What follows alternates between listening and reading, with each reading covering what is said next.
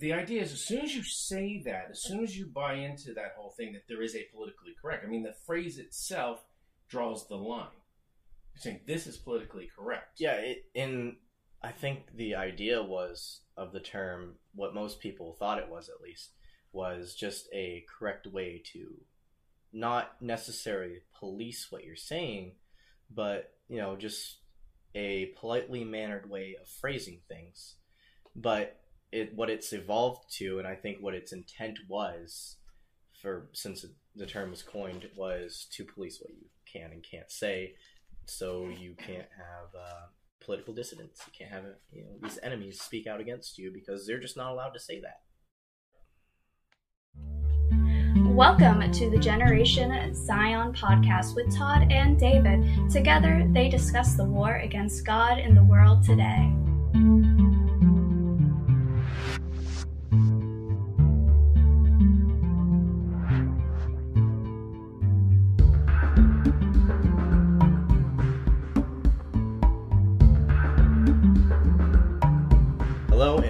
Welcome to the second episode of Generation Zion. I am David. And I'm Todd. Uh, so today we're going to be talking about the evolution of politics. So I am still young. I'm Generation Z.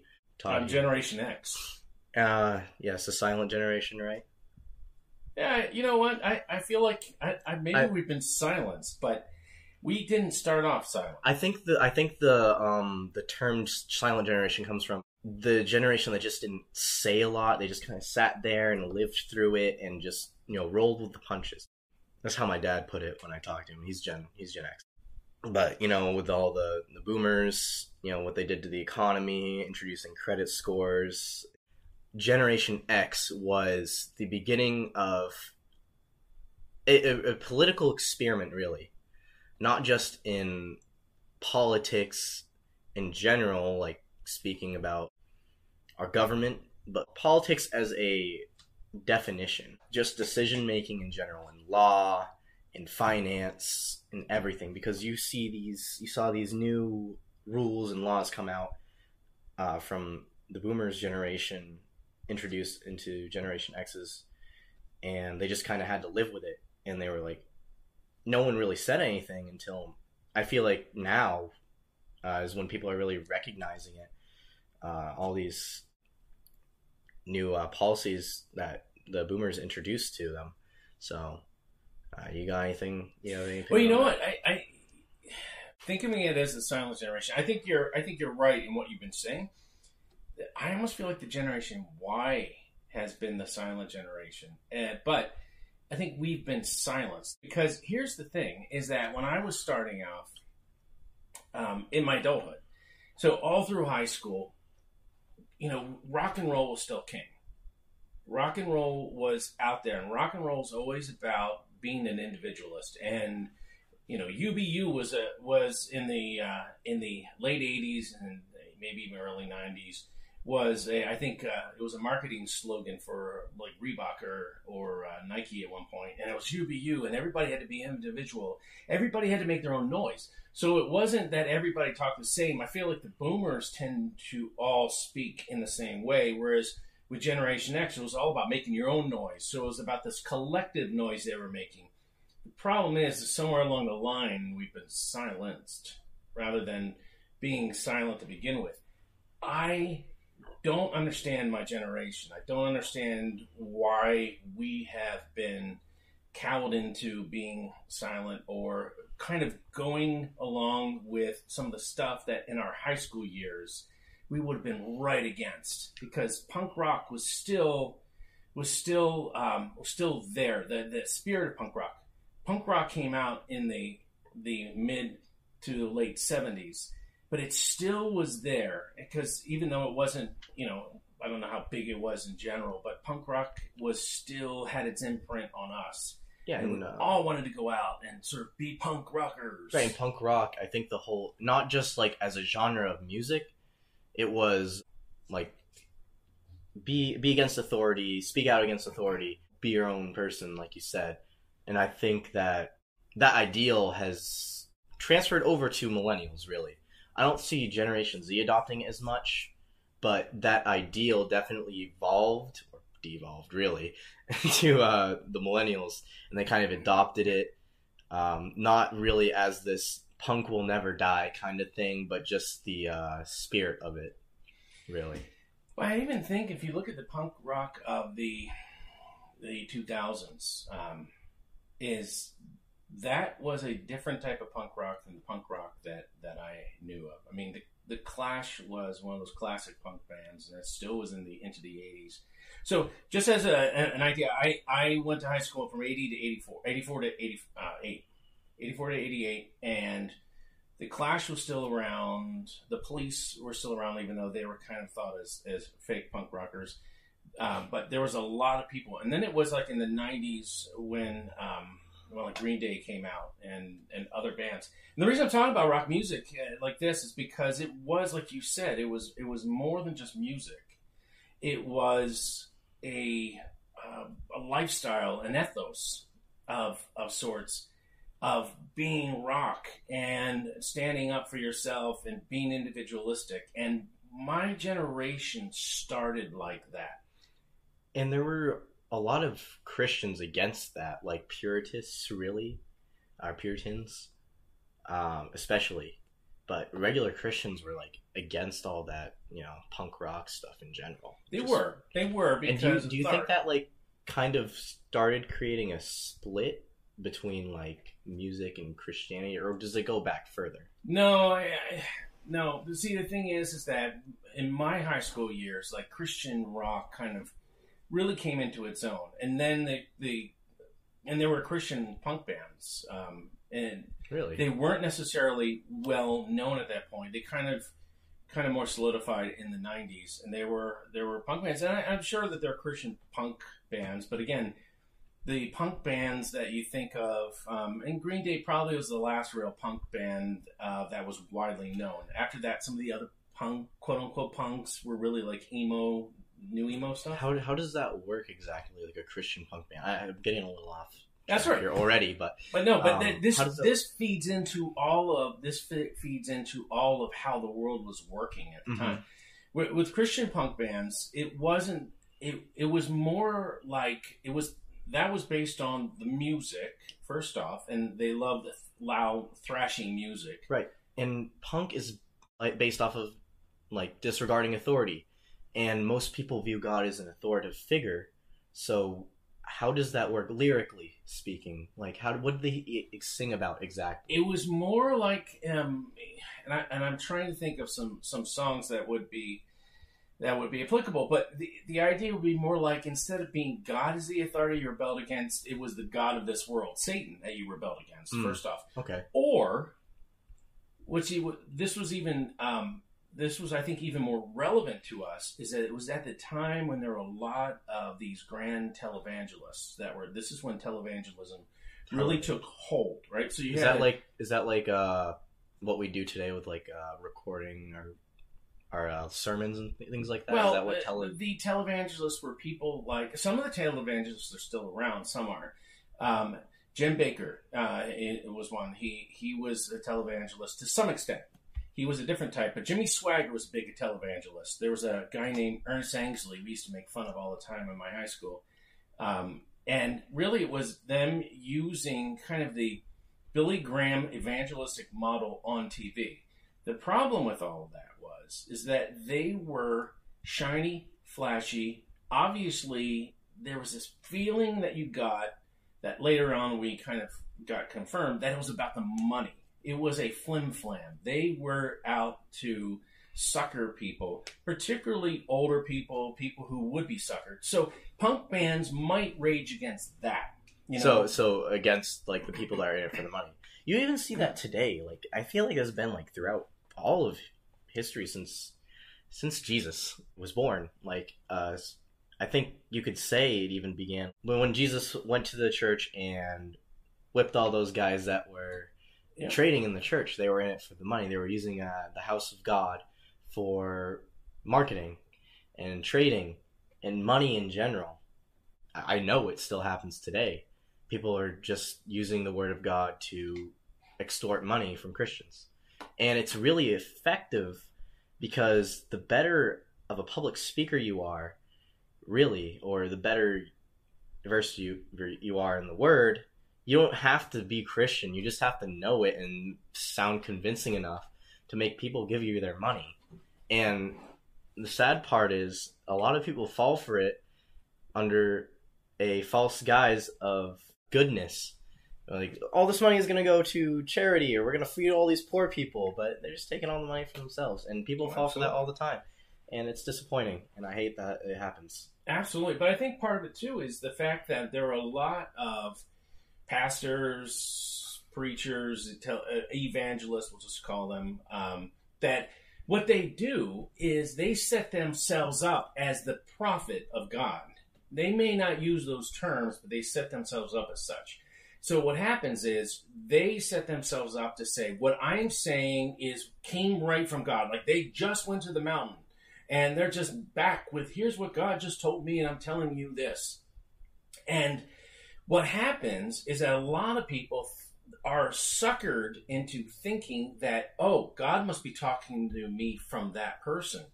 And it happens in small churches, it happens in mega churches. And so you see this where people then feel that it's their spiritual duty to give money. It's their spiritual duty to do this, um, the, to give the, some kind of obeisance to these people, and that suckers them in many times. So going back to like the rock music, is that those were the kind of authorities. Those were the kind of authorities that we raged against, even in the church. So you saw people. Um, one of my favorites, and he does, wasn't necessarily punk, but he had the ethic of punk about him. His name was Steve Taylor. Fantastic, and he raged against all the Christian phonies in there. He's fantastic. He's still recording today, and he was uh, somebody who really created art as well. And that was something that was truly different. But the idea about this was that my generation said, we're going to speak out against everything. We kind of inherited some of the 60s mentality, but it got filtered through the 70s. And then in the 80s, it was about your individual rock. I'm standing up and I'm, I'm telling you this. And, and if you're bad authority, I'm going to be against you. I think that we were many times more reasonable than the 60s hippies because at that point, there was a certain point back then when they were like, don't trust anybody over 30, right? For us, it was in, in, in some senses, um, like you, if you're over 30, you may be, you still may be cool. But in a sense, it's like, we almost had it where you don't trust anybody unless they earn your trust. You know, it was that kind of thing. So I think there was a reasonableness that we could be earned, our trust could be earned by these people. But if you didn't, we're going to rage against you, or not rage, because that's that was a stupid that was a stupid term that came up later. But we're going to speak out against you, and we're going to we're not going to just follow because you um, you guy in guy in the polyester suit and the slick back hair with the Bible in his hand and be out the pulpit just because you're there. We're not going to do what you say. We want to do what God said. So from a Christian 80s point of view. I think it was more along those lines rather than anything else, at least from my perspective. So a lot to unpack there. Um, so I just want to backpedal just a little bit, like not speaking out. Not well, they, not speaking out because a lot of people are are have been brainwashed into thinking that if they say anything against the pastor, a preacher, then therefore they're somehow saying against God.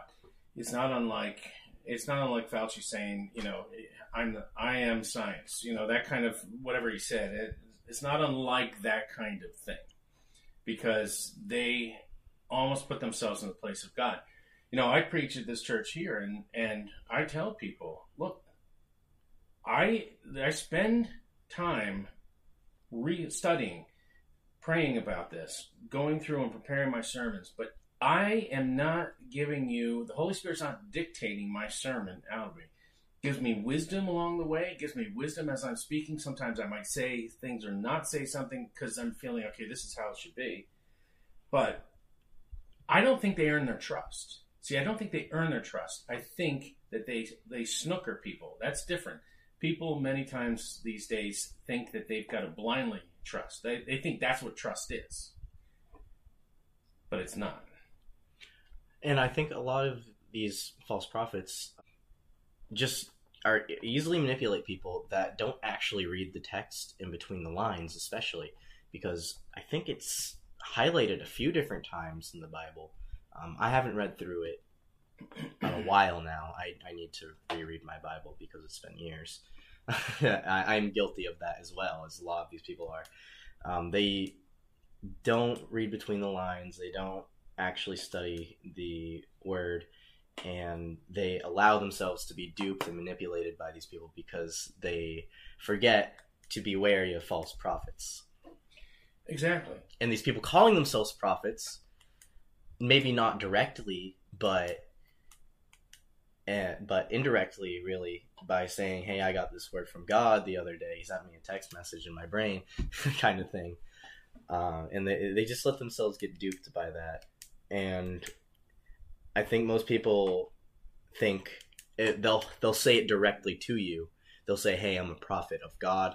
And I'm here to give you the word that he gave me. And that's where people really get tricked because they, some people really just need you to tell them directly and they just can't think for themselves. Well, the thing is, Acts 17, the Apostle Paul goes to the church in Berea, and it, and it details in there that's this specific thing, saying that the the people at Berea searched the scriptures to see if what Paul was saying was true, and they were praised for doing this. And what blows most people's minds when they think about, it, when they sit down and think about it, this is the Apostle Paul going to these people. So anybody you would think would be like, well, Apostle Paul says it, it's got to be true. But no, the Bereans searched the scriptures to see if what he was saying was true. And again, they were praised for it. They were not saying they were not castigated for it by saying, "Oh, that you should have believed it because it was Paul." That's one of the biggest problems. People don't even necessarily read the lines, let alone between the lines. You know. So I that comes down to like just not having access to a lot of old uh, texts and scriptures. Like the Catholic Church removed a lot of books from the Bible alone. I have a old 18th century uh, Bible. I'll show you that one. So I think I did show it to you. I'm not sure. You told me about it. Yeah, I do have it. It's an old Catholic Bible, and it has almost every single book that was removed from it up and from then till when it was made till now. And I know that a lot of books were removed because they can't be. They had a lot of research put into it, a lot of old scriptures pulled up to verify. But I think a, one of the really important ones that I removed is, and we can talk about this later because it's off topic, is uh, the Book of Judas. And a lot of people bring that up because they say that uh, God told Judas he would have to betray Jesus. That's what he has to do because you have to fulfill, fulfill the prophecy. And I haven't had a chance to read it yet, but I just want to look through it and verify that. Um, but again, I don't know if it's really, really uh, set in stone that whole book because it was removed. And again, a lot of them were removed because they're just not trustworthy sources of information. And I still even can't confirm that or not if it was just removed because the Catholic Church wanted to manipulate people. Not to say that they do. I mean, they definitely did back then. Uh, there were a lot of uh, bad people in the church. Even, today, there's a lot of evil people in the church. I think I read a article um, to get us back on track. An article, I think it was like written in the '60s about communists uh, communists getting into the Catholic Church and putting out their rhetoric t- through the Word of God and twisting it to uh, turn people communists, really, and make the church look bad as well.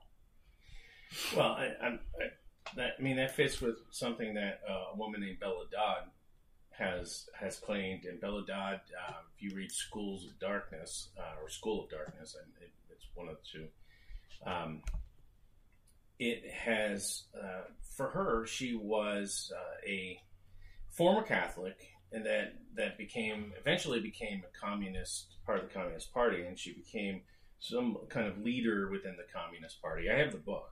I read the book um, actually a few months ago, um, but one of the things that she claimed is that they the Communist Party infiltrated the Catholic Church by sending in people who would be pre- become priests, and you know, then obviously you become priests, and at some point you can keep moving up, become cardinals or bishops. I, I have no idea. I, I, I really am not uh, extremely well versed on the whole Catholic thing necessarily. I, I know some of the stuff. Yeah, Um, uh, but- Catholicism, I personally believe now, being a former Catholic, uh, that it was used as a way to, just based on what I've I've studied, it was a way to get pagans to convert to Christianity. You can still, basically, you can still do all these rituals and you can do all these practices, but it has to be the name of our God now. It has to be the name of Christ uh, and that really did bring a lot of people over because it was yeah it was like the thing back then Hmm. to be pagan. I mean, I, I feel like it's making uh, a turn today as well, especially with what is it Norse pagans. Um, I, I actually work with a Norse pagan. He's an interesting fellow. So he prays to Odin. And Yeah, no, I think he has yeah Thor like uh, amulet or whatever wears it. Uh, I think it's kind of lame, but do your own thing. Uh, eventually, you'll come to God, anyways. Hopefully. Well, yeah, hopefully. Um, but you know, this was this was the mentality of my generation came out of the 80s with the idea that we were going to make our own way in the world. We were going to fight for truth, justice, and at that point, it was still the American way. The American way was was broader, was maybe in the middle of its dilution. You know, the the whole idea of America was still that America did some bad things, but America was still America. And if we could just, you know, take care of those bad things, then America still was a good thing. Nowadays, that's no longer the case. But we were very much about being individuals and and having our own voice. Yeah, and millennials really adopted that idea, especially um, leftists. I think, and not that that's a bad thing, having your own voice. Um, I think it really started with uh, leftism, though, in, in the left. I think that's where it started, uh, because I think growing up, uh, conservatives were really like one one minded, one path, and you see that that creates a lot of infighting in both parties, really, and you see that especially in the left, especially with like um, I think there's a yeah, there's a group called Gays Against Gays Against Groomers. Um, they call it's funny because the acronym is GAG. I, I, I Mm. follow them, them on Twitter. Oh, really? Um, yeah, they they made a post on Twitter about like a billboard they were going to put up against transgenderism, and that transgenderism is inherently leftist, so it's creating a lot of infighting in that group. And you you could say that um, being you can be a homosexual and be a right winger as well. Um, but it's it's more like those ideals are more concentrated on the left, so that would create a lot more infighting with them and that really affects who they get in political positions and whatnot but back to like 80s activism and individualism there, there were a lot of people like getting together and going to protest do you would you say that it would be the same across the board for both left and right in that time or was it still more mostly leftist I would say protesting? protests were mostly leftists. I think that the type of protests, when you think of protests, you think of more. They, I would say they tend to be more uh, uh, leftists. Um, Yeah, like I'm talking like the go out there, raise a sign in front of a Capitol building or state house or something, and but I would say that the thing that they things they protest, protested were more larger issues. Like um, I can't remember what year it started, but like when Farm Aid started. Mhm. Farm Aid started because it was to support the American farmer, and they felt that the um, the Republicans had been really setting up setting up a lot of policies that would that would harm the farmers. So it was for farming. You know, it was it was for this type of thing. could you was- was elaborate on what that is for those who don't know what it is? What- what- Farm aid, yeah. Farm Aid. Well, Farm Aid essentially was just a uh, a big concert that raised money for for uh, for to benefit the farmers. Now, I have no idea how much it actually benefited farmers because, unfortunately, because before that there was Live Aid. You know, Live Aid came out in the in the mid '80s, and Live Aid was a big, you know, this big concert. It was a very huge, famous concert. It was the Woodstock of the '80s. Woodstock was the big '60s concert. Right. This was the uh, Woodstock of the of the '80s, where you had things going on in Philly and a big concert in Philly and and one in London, and they were going ahead. You know, like all the big, all the big uh, names were doing, and it was to raise money for Africa, to for the famine in Africa. Yeah, I probably didn't actually get a lot of money going to there because you got to pay for the venue, you have to pay for all the people going. Uh, Yeah. I mean, they raised a lot of money, and I think there was money that made its way to Africa. The, the the problems on the other side may have been political, as well as some of these things, you know, may not have uh, have been all that they were cracked up to be. But again, you painted this big picture of like, oh, we want to help, we want to help Africa, and there's starvation in Africa, the famine in Africa. So you had this, you had there was a big song to raise money called "We Are the World," and that was, you know, that was a huge So was that- song. I, I wouldn't say that's inherently leftist at all. I think that could be uh, more. Yeah, that would- that would involve both sides, really. Anyone who's a humanitarian, really. Absolutely, That's that's not isolated to the left. absolutely. But that was that was prompted by people who would co- refer to themselves as being on the left, and while people on the right may want to again be part of that whole thing, they it wasn't necessarily even a protest, as that was a big money maker, raising money for uh, for charity. But most of the protests that I remember were more of those along the lines of these these bigger ideas, and rather than like we wouldn't necessarily uh, see protests for speakers that were coming to universities, for example, and oh, we're going to protest this. It was for us part of the rock and roll mentality in the 80s was still about free speech. That was what we were fighting for because a lot of people felt that the Reagan era, the Bush, you know, picking up at the end of that and all that the Republicans were against free speech. They were again the Puritans who didn't want to you can't say this, you can't say that. Mhm. And so we were all about, you know, as a as a group, but it was all multiple voices. I think one of the biggest things differences I see now is, is that there is the same voice every time I see a protest now. It's the same chants that are going. It's it's the same thing. You have to say these things. You have to do these things.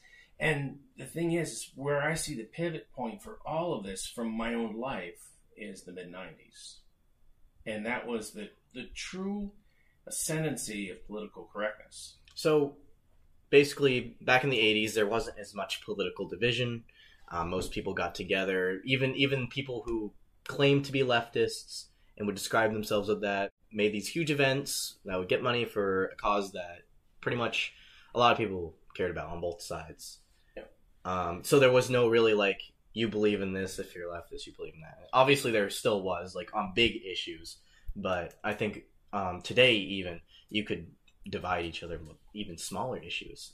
Just this, you know, supporting something smaller would either make you leftist, uh, make you conservative, or a far right winger, a Nazi, socialist, whatever. Because Absolutely. even Democrat, like traditional Democrats, are getting pushed to the right because they support the right to bear arms, and traditional Democrats back then did support that. Um, but today, you can't be, you can't support gay rights and like guns at the same time, like at least as a huge political figure, because the majority on the left are against that. So it's this little thing that you might support that they, you know, they push you away because you don't like that thing. And that that's besides the fact that um, leftists are arming themselves now.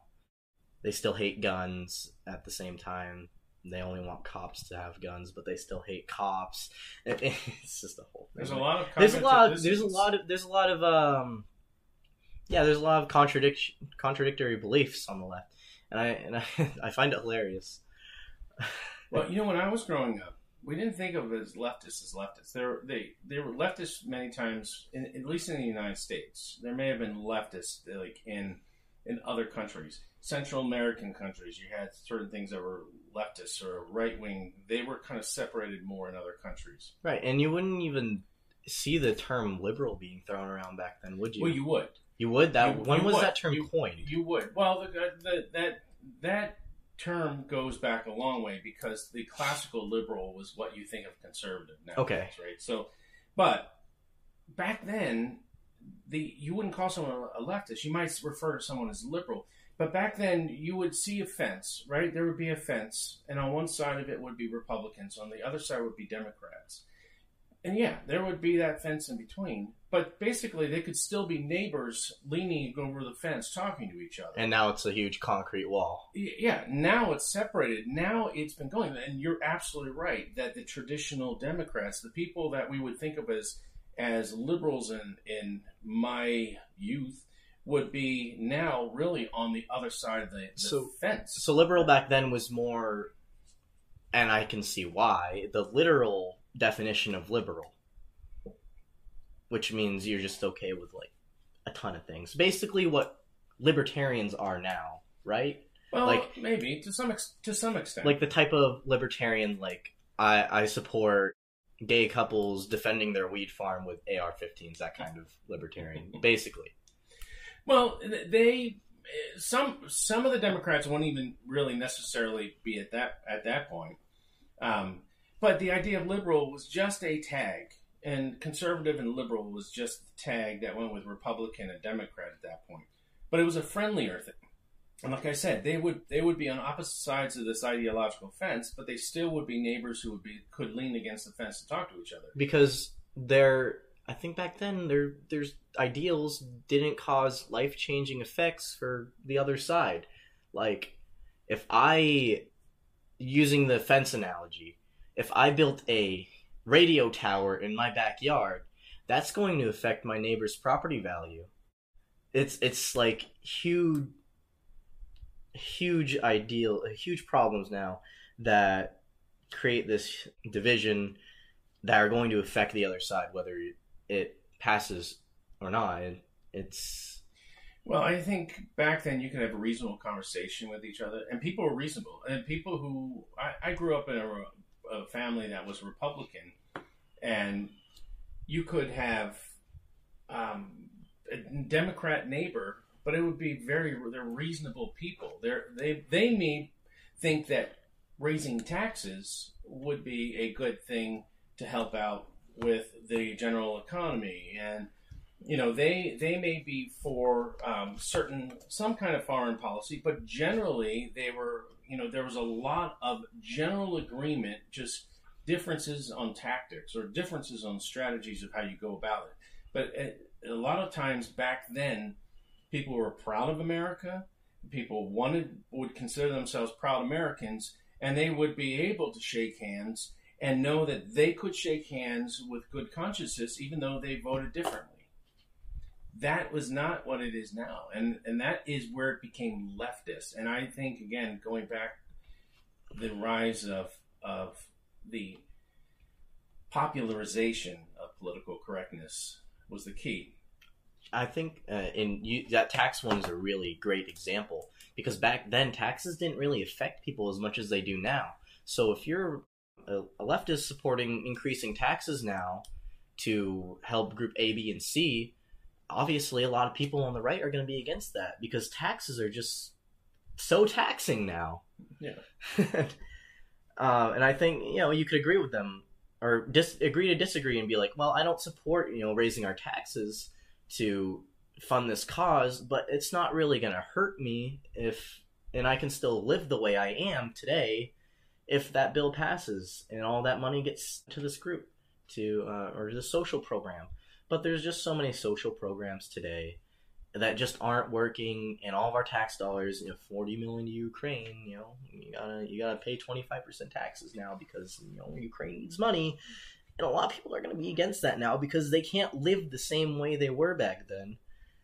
And your your income can change on a dime these days. Mhm.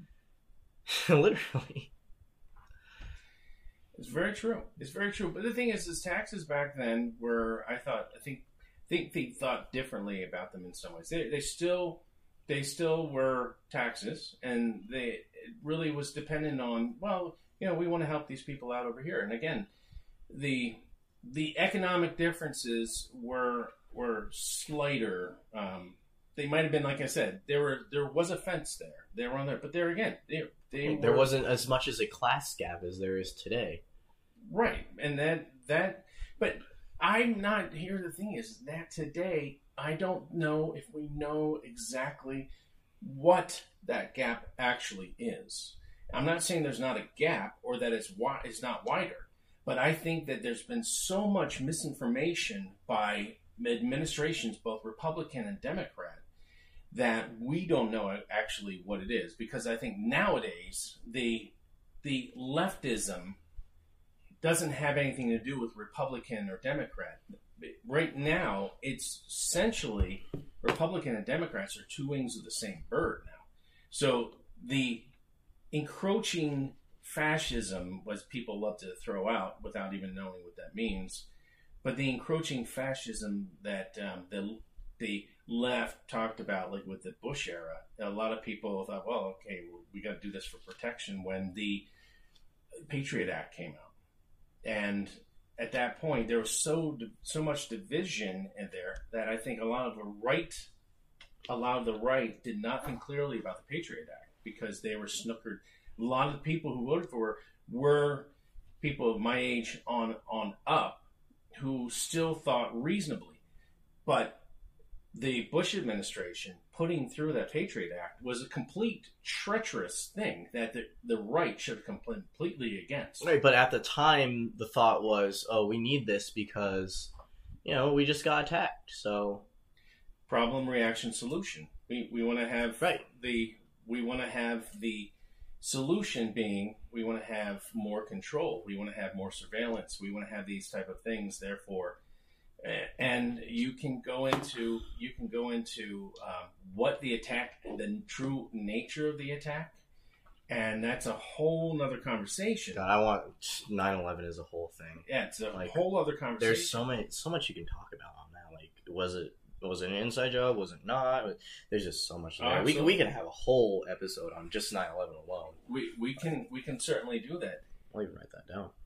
But what we what you have though is that many times at that point the left and right were so far apart. The gap had widened there. Forget about the wage gap, the income gap. The gap had widened so far. Do you think it's Yeah. just because of the Patriot Act though? Because No, I- no, no. I think the. Patriot Act is a milestone you can point to to say, just as an example, like the tax analogy. yeah, the mile, it was a milestone that came in, and a lot of a lot of the left were rightly against it, but but they were against it because Bush, the Bush administration, was proposing it, and therefore you, they've gotten. And quite frankly, it was the politicians who had done this little manipulation. They were the new televangelists who were who were suckering people, and so the left was totally against it, rightly so. And so the the right was like, well, if the left is against it, I'm going to vote for it.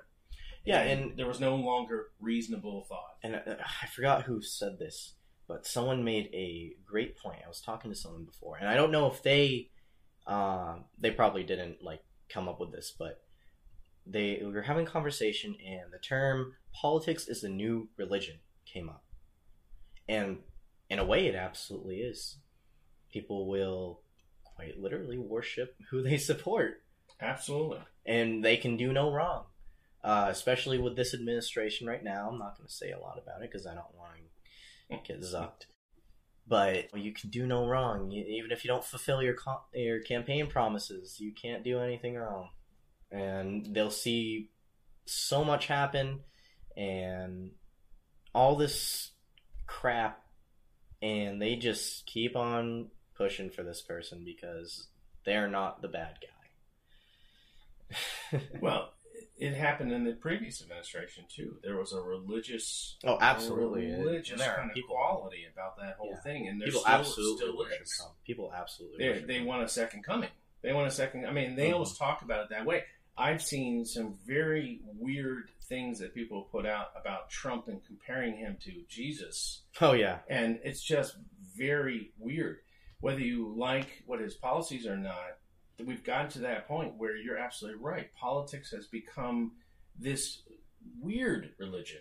I don't know if politics was religion back in, the, in my day. Politics may have been in, really inherent to what your life was because, hey, I'm a Republican, I'm a Democrat, but it was not this weird religion like it's become. Well, I think people compare like Trump to Jesus as an example because more Christians are right wing. I think it's just inherently right wing like religion and you can just see that I I can't really speak for Christianity as a whole, but you see more Christians on the right and if leftists had their own Jesus in quotes um, can't see my fingers on a, a podcast, but if they had their own Jesus, I think they would compare Biden to that, you know, their Jesus.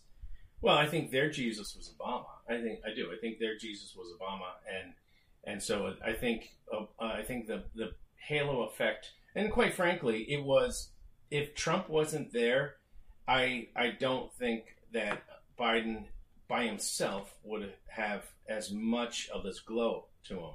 But I think a lot of it was the halo effect from uh, from his connection to Obama, and the, but at the same time, you you got to go against the that guy, which is the Trump, and and a lot of times nowadays, um, the knee jerk reaction. Anytime you have that knee jerk reaction, you got to go against that guy because it's their guy. Then you've lost that kind of reasonable kind of quality to your thinking and quality to the conversation. I think a lot of people are beyond reason today. You know, you, you see that vote blue no matter who. and I think that's that's um, it's all by design. I mean, I really do. I think so. Going back to the '90s, right? So here's where I see this pivot point. Is I started you started to hear about this term called politically correct, the political correctness, which is a weird thing for people to adopt who wouldn't or normally adopt it, right? So it it was not a new term in the 90s, but it came it kind of reaches its its popularity in the 90s. That's where it kind of ascended to. It was started to be talked about at the end of the 80s, but it's a term that goes back goes back to the Marxist Leninist days. Was used actually during the Hitlerian um, days and, and, and after with the idea that there's one correct political way to think. And you, if you're going to be on the quote unquote, and I'm doing air quotes now, uh, right side of history, then you've got to believe this way, you've got to talk this way, you've got to espouse this. So in the mid 90s is when you heard political correctness be widely used. It was before it was used in, in America in more niche ways but it was widely used, and it was used from the top. You heard, uh, I don't know if you heard Bill Clinton. I remember Hillary Clinton uh, talking about it. I remember her talking about this. The idea is, as soon as you say that, as soon as you buy into that whole thing, that there is a politically correct. I mean, the phrase itself draws the line.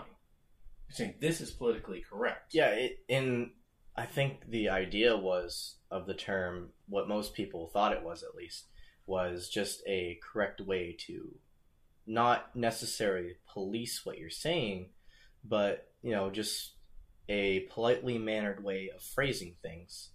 But it what it's evolved to, and I think what its intent was, for since the term was coined, was to police what you can and can't say, so you can't have uh, political dissidents. You can't have you know these enemies speak out against you because they're just not allowed to say that. Yeah. It's a. I think you're absolutely right in how you how you put all that. I think it's a it's a clever but unfair rhetorical device to sneak into something because as soon as you brand something as politically correct, again you've drawn the line. So if somebody doesn't say it the way you say it, therefore they're politically incorrect, and that's a very leftist way to think. Because if you remember, I think we mentioned this about Alinsky in the last episode, where Alinsky was all about drawing that line and you had to polarize them. So we're right, you're wrong. And when I also mentioned uh, Lakoff, I think I don't know if I mentioned Lakoff in this little blue book, but when he talks about all politics are are are moral, like there's moral quality to all politics, you have to draw the line. What that means is that once you draw that line, what you believe is good, what they believe is evil. It's no longer a difference of opinion. It's no longer two neighbors being able to lean against the, fence and discuss how much taxes should be done. It's now I I believe in good, you believe in evil, and so that's where political correctness was now used as a tool by saying this is politically correct, and excuse me, they, they made fun of it many times. In fact, there was a there was a book that came out I remember called uh, "Politically Correct uh, Bedtime Stories," and it was Hmm. just all fairy tales that were redone as if they were politically correct. And it was a, it was a, you know it was a, it was it was a So they just took they just took like book. Disney stories and multiplied it by ten. right? yeah it was you know like Cinderella or you know it was uh, Little Red Riding Hood and Six Bad Wolf. And what they did is and they, the way they described them was all quote unquote politically correct because then it became that's where you started to hear terms like. Um, even like oh there's something impaired. And so people would be saying like i'm height impaired. Like it, they would be something that would be impaired. Like I, i'm vision i'm not blind i'm vision impaired. And so to say that kind of blind was no longer acceptable i'm i'm no longer deaf i'm i'm, I'm you know I'm, I'm hearing impaired some of those things sounded very neutral. Like the two I- items i gave you right there sounded very neutral. But it started going all of these things started going along the lines where you couldn't call them by their old names. You couldn't use their old their old terms. You had to now use this neutral term.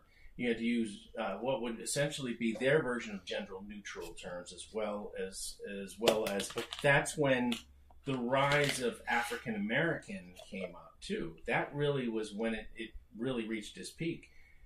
During the 90s is when you they were no longer considered black. They were, they would be termed African American. That was the new politically correct way of describing It's funny you bring that up because uh, it if you're blind, you can't even say you're blind now. You know, it feels like if you're talking to like certain people, like oh, you can't say that. You you know, say visually impaired or you can't say someone has a speech impairment. You can't call someone and and I understand for the word retarded. You know, you can't just call people retarded anymore. I wouldn't you know go around calling people. I mean, sometimes, but generally, I don't go around calling people retarded because you know it's just not a word that a lot of people use to describe slow people anymore. You know, they say they're a little. Uh, what, what what would the uh, correct term be for? uh, Well, when I was working in the '90s, I was working with that population that would used to be called retarded, and retarded is an actual English word. That's that's the thing. It means to, that means to uh, slow down. That you retard something, you're slowing something down. Right, yeah, and uh, it's, it's a Latin root, and it's used in French too. I forget how they say it in French. I think it's just literally just retard, and that and they say it in a French accent, retard, or uh, whatever. Yeah, it very well could be. Well, we called them, for example, we were told that we were supposed to call them. We couldn't call them handicapped anymore. We couldn't even call them handicapped. We had to call them developmentally disabled. Developmentally disabled. or developmentally delayed. And I personally have a beef with the use of disabled, particularly for uh, people or people mentally challenged many times, and I just use air quotes again. But that those were the terms you could use. But we also I worked in a deaf school, and you could not say deaf and dumb because that was pejorative. Hearing impaired is what you had to say, which was fine, and that's they were hearing impaired. But what people don't understand is even the phrase deaf and dumb, because because along the way the word dumb became um, equal to stupid. That's what it meant. People thought you were saying that they were deaf and stupid. That is not even what the word dumb originally meant. Dumb meant that you couldn't speak. It was the same, basically the same thing as saying mute, and that along the lines you couldn't say these type of things. So no longer you had to come up, and this was one of the problems when I started.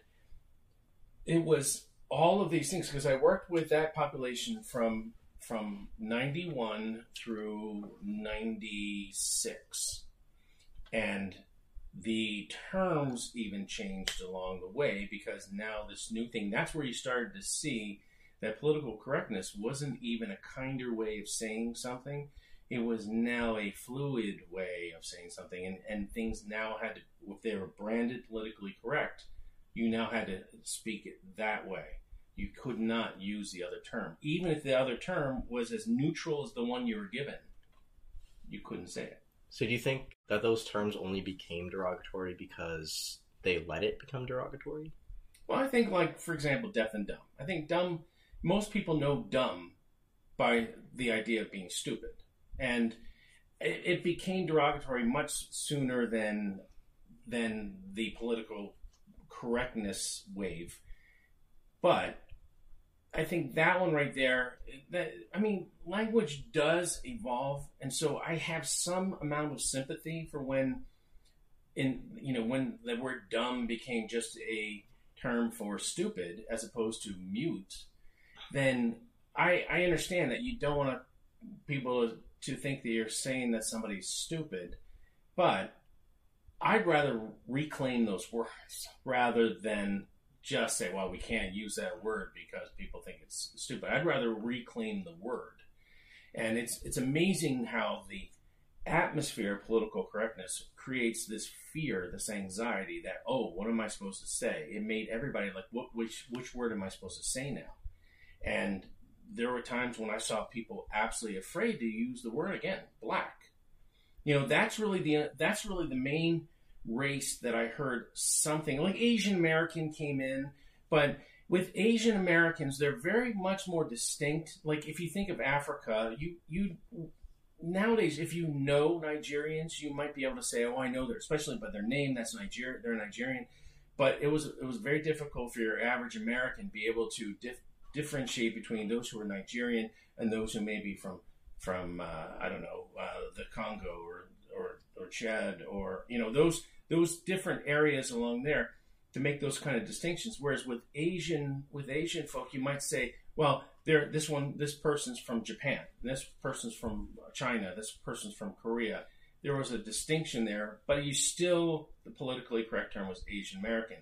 So, but the the the key was is that you had this anxiety like what am i supposed to call? Them? you still have it today even now. I mean it's it's just ramped up even more. But that's when it started. It reached its peak and i would say started maybe like in the late 80s when we became popularized. I mean it's just been sort of the idea of political correctness. But as a institution of speech for america late 80s and then really then hit its stride i would say 93 94 I think it really depends on who you're talking to.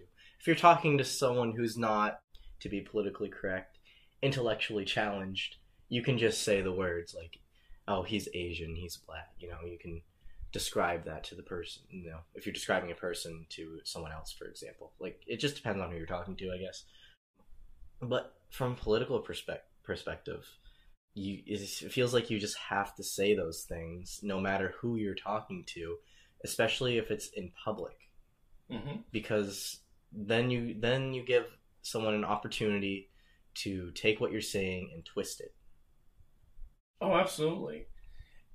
And the the leftist tactic is to twist whatever they can. Sometimes you don't even have to say those things, and they can they can twist it. And so that's part of the that's part of the the problem with doing that dance is even if you don't really do that that uh, dancer, whether you do that dance or not, if somebody wants to wants to twist your words, they will twist your words and even lie. They they might even completely outright lie about what you said, even if there's even if there's video or audio proof, and all they have to do is lie and besmirch you. It's sort of like if somebody if somebody um, if some there are certain lies that if somebody spreads about you you even if you are completely innocent, even if you are are completely exonerated, that lie will still stick to you no matter what. Yeah, who is that? Um, who is that?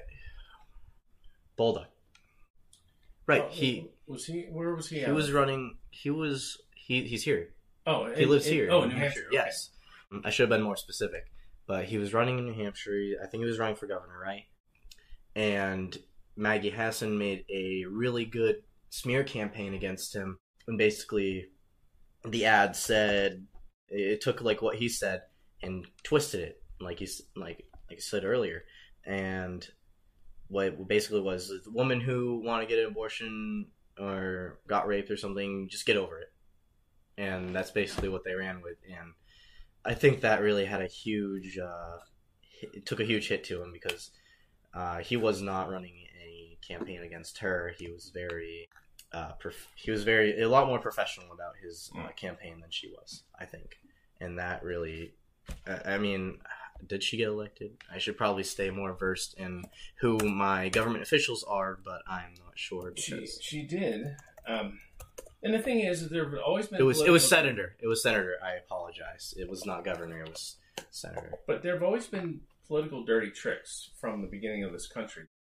And, and, you know, the, the fact of the matter is, there have been times when the gulf between opposing parties have been wider than other times. And then you go back to the beginning of this country, and I mean, there were some really dirty tricks and a lot of real smear campaigns that went on in, in our founding fathers in tho- that, that era. I just uh, I think I think he didn't uh, run it because he, he was he's completely new to politics. He he would he was usually the guy that you know took orders from the top. I mean, eventually he was at the top, but for most of his military career, he just took orders and he didn't really talk down to anyone. So he didn't really have that idea in his head that he has to.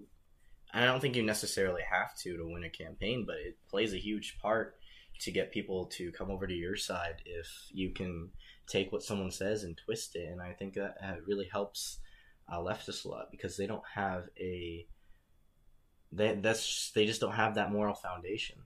And that that goes without saying. People on the right too. I have to say it. You know, people on the right. Some people don't have a moral foundation, but I think a lot of again with a lot of right wingers being Christian, they have that moral foundation, what you can and can't do, and I think on the left, it's a lot more, to use the literal term, liberal with what you can and can't do, politically speaking, uh, to get what you want. Because they just don't have that moral foundation. Well, not only is it that moral, that kind of conscience about what you would do, but many times on the left, the leftist whole leftist mentality being the ends justify the means. And I'm talking about the leftists. I'm not necessarily talking about any individual who might be Democrat, but the leftist mentality is the ends justify the means. So many times, not only do you not have a conscience, but your conscience is actually soothed by the fact of as long as I get into office and as long as I can further these these uh, leftist policies, or you might not even call them leftist policies. You might actually buy into it and just think these policies, these are good policies. Then it doesn't matter. Whatever I do here is worth getting into office. So it's a good thing then that I do these things because the policies getting pushed are going to be worth whatever I do to get there. So it actually becomes a skewed kind of morality where doing evil is actually for good because the ends And it's Justify justify the the means. And they, they they do this all the time, and just goes back to uh, having a moral foundation. Like Christians, I I don't think if I ran for office, I would ever smear run a smear campaign against who I'm running against because I don't mean to toot my own horn, but I just have self you know some semblance of self respect for myself. I don't want to make myself look like a bad person and I just don't think they care because the people on their side don't care what they do to get there, but on the right, they care. I think they care about what their politician looks like, and that's the that's part of the problem. I believe. I, I don't want to say go out of your way, politicians, and, and smear your smear campaigns against your uh, enemies, but it's it's it's the pan you you pander to who you're arguing with. Like for example, if you bring up mass immigration, and that's a huge problem in this country right now, bringing in millions of illegal immigrants, um, and you're you speak out against it, against, and you're talking to a leftist, they're gonna say, "Oh, you're just racist," and you go and say, "Oh, I'm not racist. I you know I have like ten Mexican friends," and as soon as they you start pandering to them and trying to uh, morally justify yourself, I think you've lost that argument because you are I just you're just pandering to them uh and you just completely derailed your own argument. And I, that doesn't mean just say, "Oh yeah, I am racist. I you know I hate Mexicans. I hate those guys. Send them back, Mhm. every single one." Um, but you have to st- you have to stand your ground, and I don't think a lot of people do that when they argue. Um, No, and I think that's why a lot of people really love Donald Trump because he would stand his ground. Mhm. He wasn't cowed by their um, their attacks on him. In fact, he was so good at what he did that he just you know they would send a volley towards him and he would just hit it right back at them without necessarily honestly without necessarily having to smear them or to try that they would he just No, no, he never- absolutely he absolutely smears them like but he, he Sleepy Joe.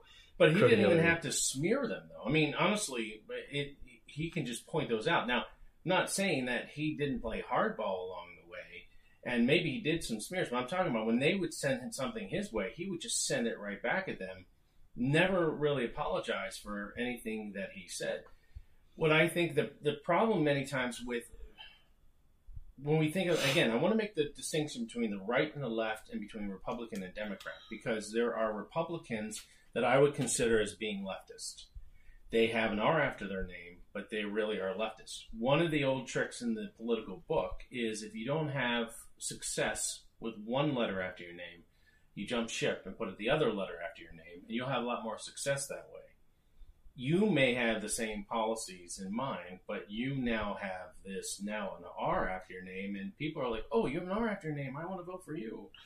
It's been that way. A lot of people have jumped ship. Sometimes they've jumped ship for actual ideological reasons, and they truly have jumped the ship, or they've gone to the other side because they they have saying, you know, I don't really believe this anymore, or the Democratic Party that I grew up with and that I was a part of is no longer there. It's now more along the lines of what is the Republican Party. So I'm going to go over there because they're more friendly to me than the Democrats right now. But the problem is, is that when they do that, again, the left fights unfairly almost all of the time because that is their ethos. Their ethos is, and that comes from the and justify the means. You can't have a rational conversation with a leftist and expect that you're they're going to play fairly. You can say, "This is what I believe." Oh, you believe that? This is what I believe. But you can't expect even to talk them into it unless they have a come to Jesus moment. They're not going to change their mind, and they're not going to fight fairly. So you say that, and and the normal response I think would be, you know, we just need to play harder. We need to break some rules. But I just don't think that's the case because if we did, and I feel like some people have even tried to, but today it's we we even see it to, just a few days ago when that guy was um arrested not a few days ago i think it was a couple months ago now there was a guy arrested for um, quote trolling hillary clinton supporters Oh yeah, end quote. Um and now we're at this point where we're just openly arresting political opponents and i think that's a huge reason why you don't see conservatives come together because they're afraid they're going to be arrested and thrown in jail without any trial in sight down the line. And even the capitol rioters they're still in jail. They're in, they have no tr- they don't know when their trials are. They've just been in there for a couple years now ever since biden's been elected ever since they and there are still people that went to the capitol uh, riots the riot and are still being arrested because they're com- they're uh, either being found out or people are telling on them from fam- leftist family members being like oh uh, yeah this guy my family he went to the riot. Uh, you should go arrest him and it's hilarious how easily you you can betray a family member for your ideology. Yeah, it sounds actually like the scriptural description of the of the last days. It is. Uh, it, it is. It really is. Is amazing to think that those things are happening in the United States. Although, when you go back in history, there are things that have happened in the United States that we really think, "Oh, holy crap! I can't believe that this happened." Like the internment of the Japanese during World War II, and putting them in concentration camp was it the death camp that was in in in Germany or Austria? No, but they were put into a concentration camp in you know in the uh, the it was the northwest area. I think there was some some California. I think there were some in either Oregon or Washington. But those things, if you say that would the United States ever put people in the concentration camps, most people would be like, no, I don't know. Well, it happened in, in during World War II. Mhm. It was a Democrat uh, administration that did it, and a lot of people were uh, really in favor of it at that time. I, and and that's a big topic. Like today, if we went to war with China, would we do the same thing? I don't think we could. Like, just think of the political, just the backlash that would come from that, especially from the left. And I, I, don't, I don't think that would be a thing we should do. Um, I think people, both people on the left and right from it, but it would be more uh, emphasized on the left. But I think there are some things that are necessary, especially in war in a culture as diverse as ours.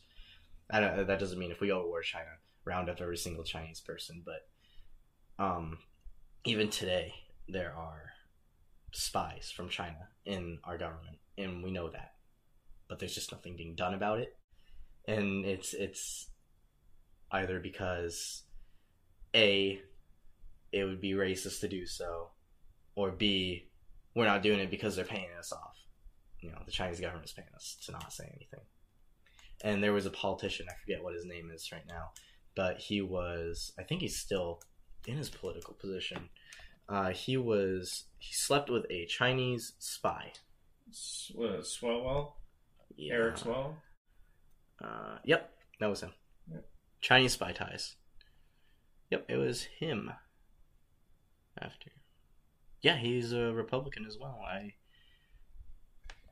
which surprises me because Republicans are, you know, the ones that are like super hard against China. But that's the thing. Again, that's why having an R uh, after your name is is no guarantee. That's what's so difficult. And honestly, I tend to steer people away from um, from politicians altogether. In fact, I have. I mean, I I don't even think that there is that voting does what people think it does. Anyway. And even if it does, let's say that the votes, let's say that all the elections are clean, for both, you know, the 2016, the, the 2020, let's say that both of those elections were clean. You don't know anymore who you're actually voting in.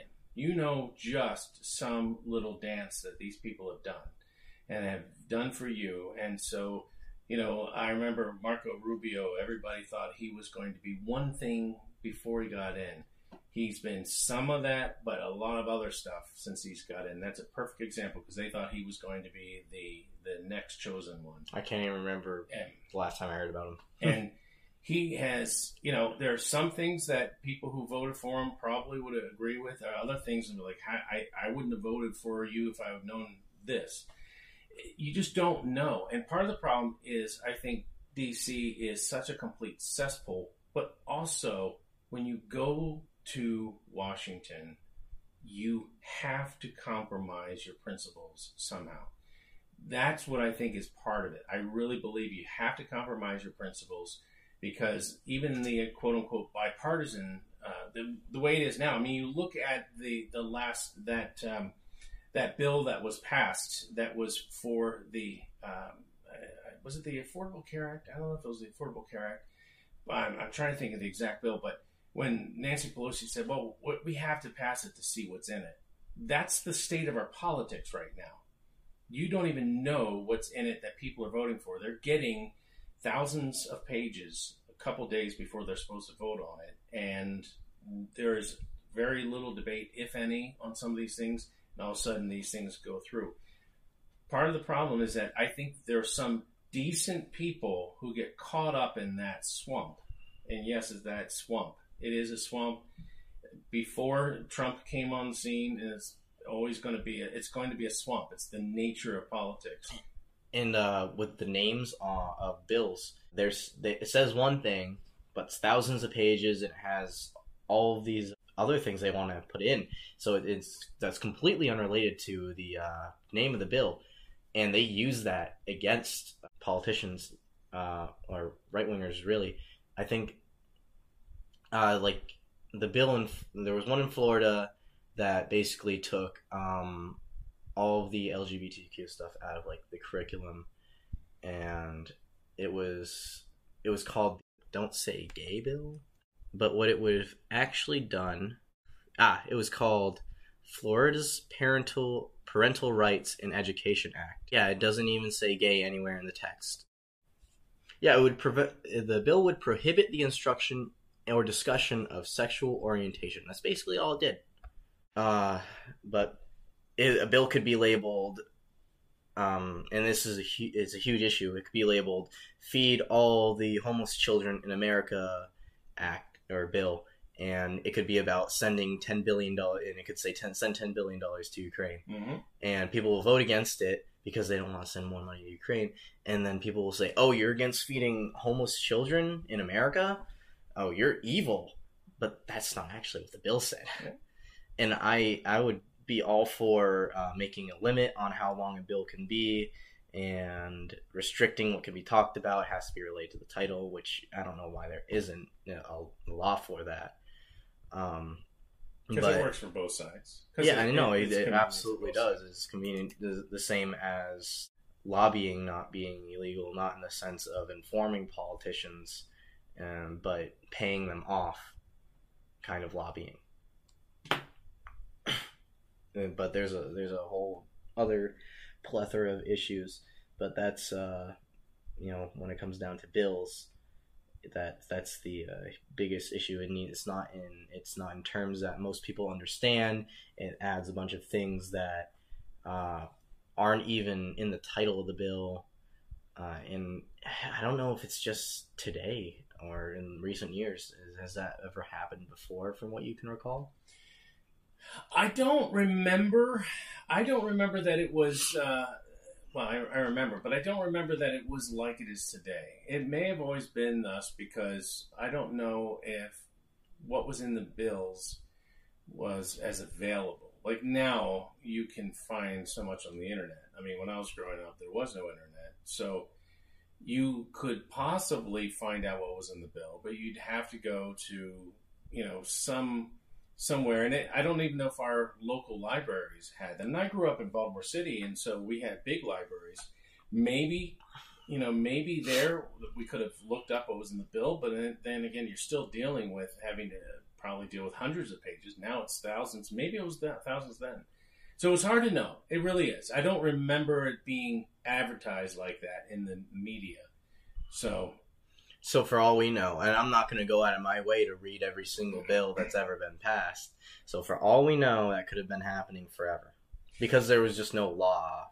it's, Yeah. it's very possible. And I think you could also say that it just wasn't necessary back then. Maybe people were a little more honest back then, and there were definitely people who weren't honest throughout all time. But there probably just wasn't as much as a need for a law like that. I absolutely. I think. Well, you know, I think some laws have changed. So one of the things I think that would, if you're going to ask me what would fix the government, the first step I would do is I would make a term limit on Congress to one term period. And not only that, but you would have to take a term off if you were going to try to run again. Because one of the problems that has always been there is that it has become a career instead of it's not public service. They love to say they're public servants. They aren't. They Mhm. are public scam artists who Career politicians. they are ones who honestly it, there are some people in there who have never worked an honest day in their lives and they will never work an honest day in their lives because they've spent their whole life in congress. But they spend their they spend a lot of time campaigning doing whatever's needed campaigning you know pressing the flesh back at home not necessarily knowing what their constituents need but pressing the flesh doing whatever's needed to get elected again.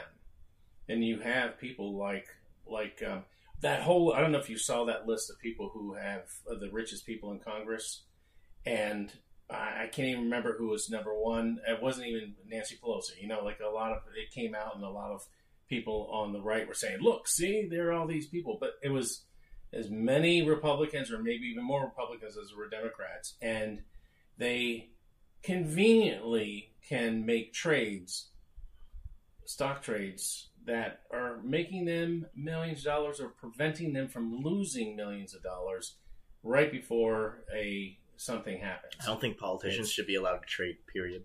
I, that I would be fine. Be with that as be well. that crypto, be that regular stocks, trade options. It doesn't matter. I don't think politicians should be allowed to. Public servants, I as would- they call themselves, I would be should be allowed to. Shouldn't be allowed to trade. Period. I would be fine with that. because that. that would i think that just that alone would take out so many people that are just in it for the money Yeah, It's a cushy position in every single imaginable way. It really is. It's a cushy position. You don't even have to do much. You don't even. Uh, honestly, you, look at most of the people who get into Congress, and their ambition far exceeds any kind of talent that they actually have or skill that they actually have. And so, their ambition is what gets them there. Their ambition was what keeps them there. And you don't have to be. You know, it's we look at the AOC, um, that AOC kind of effect where she was. There was an old movie called Mr. Smith Goes to Washington, and he was supposed to be an average guy who ends up going uh, going to Congress. Um, that was kind of what the they tried to make up with her, but that even isn't really the case. She was kind of, I believe, bankrolled bankrolled there. But most of the people who even have some kind of real quote unquote pedigrees don't even belong there and quite frankly again may have may not have ever worked an honest day in their lives. yeah um there's a lot of people uh, like that. There are some honest politicians that actually want to get things done but i think for the most part they get in there accidentally like it wasn't meant to be. Like especially with donald trump uh they they wasn't expected. And and I think that played a huge part in why the election. I'm just gonna say it was it wasn't honest. It wasn't honest, and whether what you believe or not, you just don't earn hundreds of tens of thousands of votes overnight, in, instantaneously. It just doesn't happen. But whoever the political elite are, they did not expect him to win, and I think that can be said for more than just the the position of president of the United States. I can think that can be said for a lot of uh, positions. It's just not, in a lot of if it's happening on that big of a scale, like what's happening in our communities, like what po- what politicians don't belong there because it wasn't the will of the people. Well, I, I, I think that you that's an excellent point. But how many politicians, quote unquote, belong there because they've been voted on, especially locally, because nobody knows who they are. I know. I think I feel like we did cover uh, quite a bit. We went from the time you when you were growing up to politics today, uh, and kind of where we are um, in general. So, I yeah, I think that so we're gonna end it because I can do what I want. Uh, so we covered everything. I feel I feel like we covered a lot, a lot of good stuff.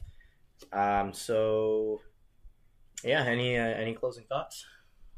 No, I just think that we have to be careful about jumping, um, jumping into a the Democratic Republican labels or taking them at face value because I don't even think nowadays the the, the divide isn't even among that at all. It's again, I think they're I, somebody, and that's not my my statement, but two wings of the same bird. Uh, uh, I really think that's the case, and so it's something that we have to we have to be careful of. But because I think what started as this idea of political correctness, and it may they may even say it was started as a satirical thing, a kind of a self uh, self referential joking thing.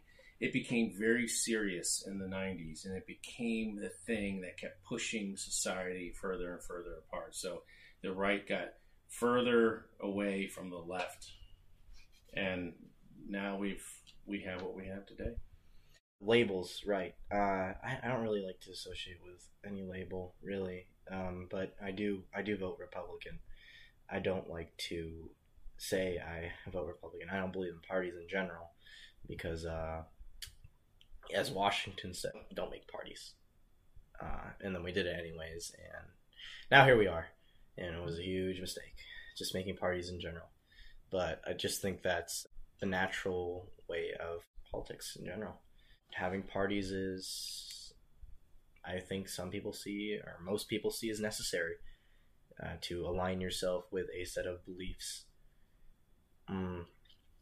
Well, I think part of it too is that it's become in some ways a sporting thing. So it's my team versus your team, and the third parties are just some scrub team that you're never going to do. If you vote for them, you're throwing away your vote, and that's it. And that might be true in the whole scheme of things. I understand that, but it, you know the idea if you're going to vote, and I don't honestly. I, I have I have never voted for a Democrat but if there was a Democrat that I saw that actually was honest and, and I thought was going to to fight for America and all and do whatever I thought, I would be more inclined to do that. I just can't imagine that happening today. Right, I just don't this, think because of the schism. That yeah, I brought it up or uh, last episode. The Overton window just keeps shifting every year, and I just don't think it's possible. Uh, so I think that wraps it up. So next time, I think we're going to be talking about what I want to is uh, talk about AI and its future. So stay tuned for that. Thanks for listening. Thank you for listening. Bye bye.